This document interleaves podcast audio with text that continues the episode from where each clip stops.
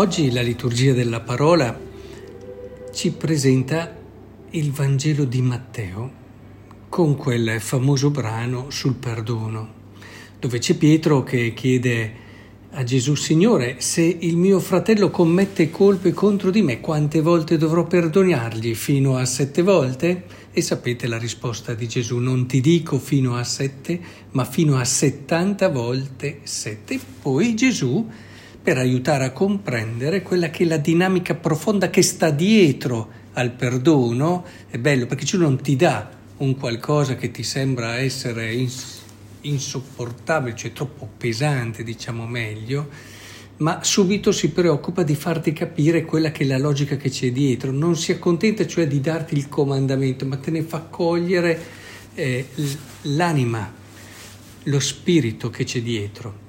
Per questo dice eh, il regno dei cieli è simile a un re che vuole regolare i conti con i suoi servi. Arriva il primo che gli, dice, gli deve una somma smisurata, 10.000 talenti, e allora ordina che sia venduto lui la moglie.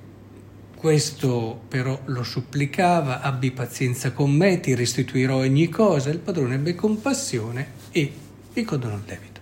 Ma questo qui esce e come sicuramente ricordate incontra uno che doveva a lui una cifra molto inferiore, 100 denari, lo prende per il collo, lo soffoca, anche lui lo supplica, ma questa volta non volle, non volle, andò e fece gettare in prigione fino a che non avesse pagato il debito.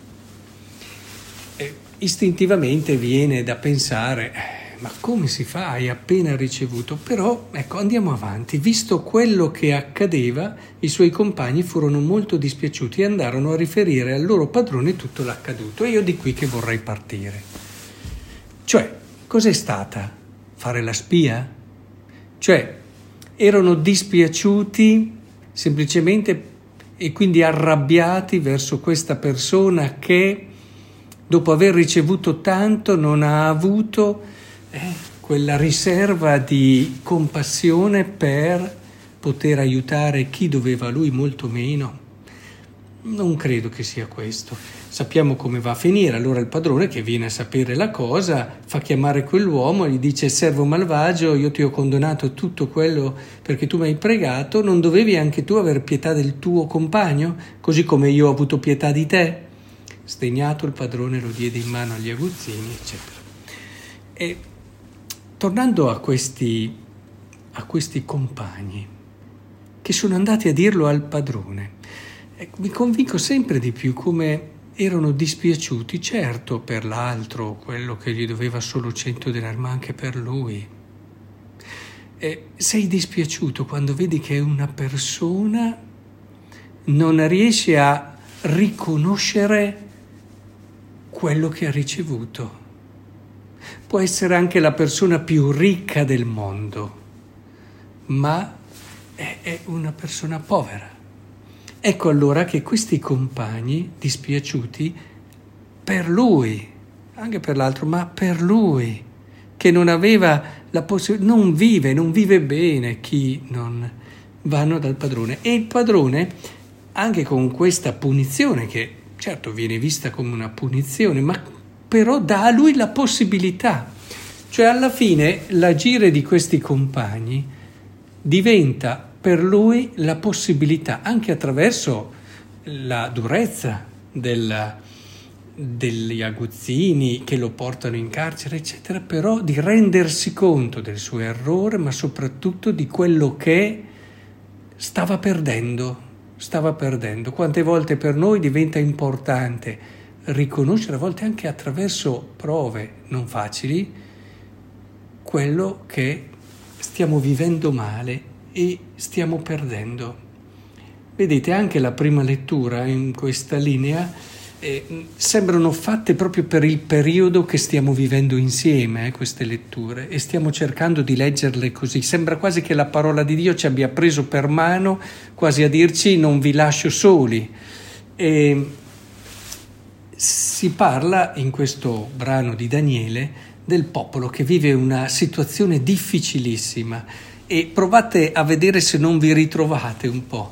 E dice, ora Signore noi siamo diventati più piccoli di qualunque altra nazione, siamo umiliati per tutta la terra, non abbiamo più né principe, né profeta, né capo, né olocausto, né sacrificio, né oblazione, né incenso, né luogo per presentarti le primizie e trovare misericordia, non abbiamo neanche più la consolazione del sacrificio, dell'esperienza anche di offerta, di preghiera che era il sacrificio. E, e come non pensare anche alla situazione che stiamo vivendo insieme. È importante, vedete, che andiamo a vedere come la lettura ci dice loro trovano forza in un momento così. Dicono per amore di Abramo tuo amico, Signore, di Isacco tuo servo, di Israele tuo santo, ai quali hai parlato, promettendo di moltiplicare la loro stirpe come le stelle del cielo, come la sabbia sulle spiagge del mare. Ecco, tornano lì, tornano a quella promessa, a quella promessa, a quell'intervento che Dio ha fatto nella storia. E è importante in momenti come questi ritornare a questa promessa. A volte noi eh, leggiamo la Bibbia, leggiamo la Bibbia soprattutto magari alcuni con interesse solo culturale, letterario, altri invece più morale, cercano magari di capire come devono comportarsi, altri invece più sapienziale, vanno a cercare nella scrittura quelle belle massime, quei, quelle chicche di sapienza, no? Eh, è importante che cerchiamo in un qualche modo di cogliere come invece la scrittura soprattutto ci porta una promessa, ci porta la promessa di Dio alla quale, come ha fatto il popolo in questa situazione terribile, bisogna che ritorniamo, che corriamo per ritrovare quella speranza e quella fiducia, quella certezza, certezza che ci permette davvero di vivere quell'amore, quell'essere custoditi da un cuore che solo il perdono ti permette di fare. Vedete, tornando anche al discorso del perdono, il perdono è, è fondamentale come atteggiamento interiore. Il perdono ti permette di sentirti nel cuore di qualcuno, sentirti custodito da qualcuno. È come se il poter perdonare, la capacità di perdonare che hai ti aprisse delle finestre, delle possibilità di vedere cose che se non hai questo atteggiamento interiore non vedrai mai. Per questo gli dice 70 volte 7, perché è un atteggiamento, è uno stile, un modo di essere, non è quella volta lì, non è ti perdono, faccio finta di niente, no, il perdono è darti fiducia, aprirti un futuro. Il perdono è davvero dire eh, quando io non perdono io chiudo, tu per me sei morto, eh, tu non ce la potrai mai fare a recuperare. Il perdono invece è aprirti una possibilità, è in un qualche modo farti destinatario di una promessa, la promessa che sei tu. Tu sei una promessa, abbi fiducia, puoi essere altro del tuo limite, del tuo sbaglio e del tuo peccato. Ecco che solo chi sa perdonare ha il cuore capace di riconoscere la promessa che ha ricevuto lui.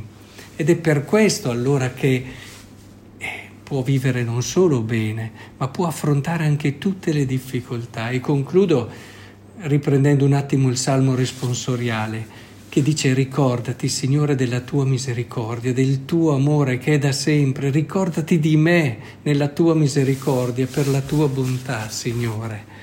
Sì, è così bello sentire che siamo ricordati da qualcuno. Che gioia ti dà il fatto di essere a volte sorpreso da una persona che non ti aspettavi che si ricordasse una cosa di te o, e invece si ricorda e e ti fa sentire in quel momento lì prezioso, riscopri una dimensione di te vera e, e, questo ti riapre, ti riapre alla fiducia, ti riapre anche al guardare. Si dice a volte basta anche solo un sorriso a cambiare la giornata di una persona, ma immaginatevi cosa può voler dire sentirsi ricordato da una persona che ti sa sorprendere, magari una persona anche che stimi. E, ecco, saper perdonare ci dà questo grande dono, cioè permette al nostro cuore di sentirsi ricordati dal Signore. Ed è questo essere ricordati da Lui nel suo cuore che ci aiuta ad affrontare tutto, anche questa situazione così difficile nella quale stiamo vivendo tutti insieme.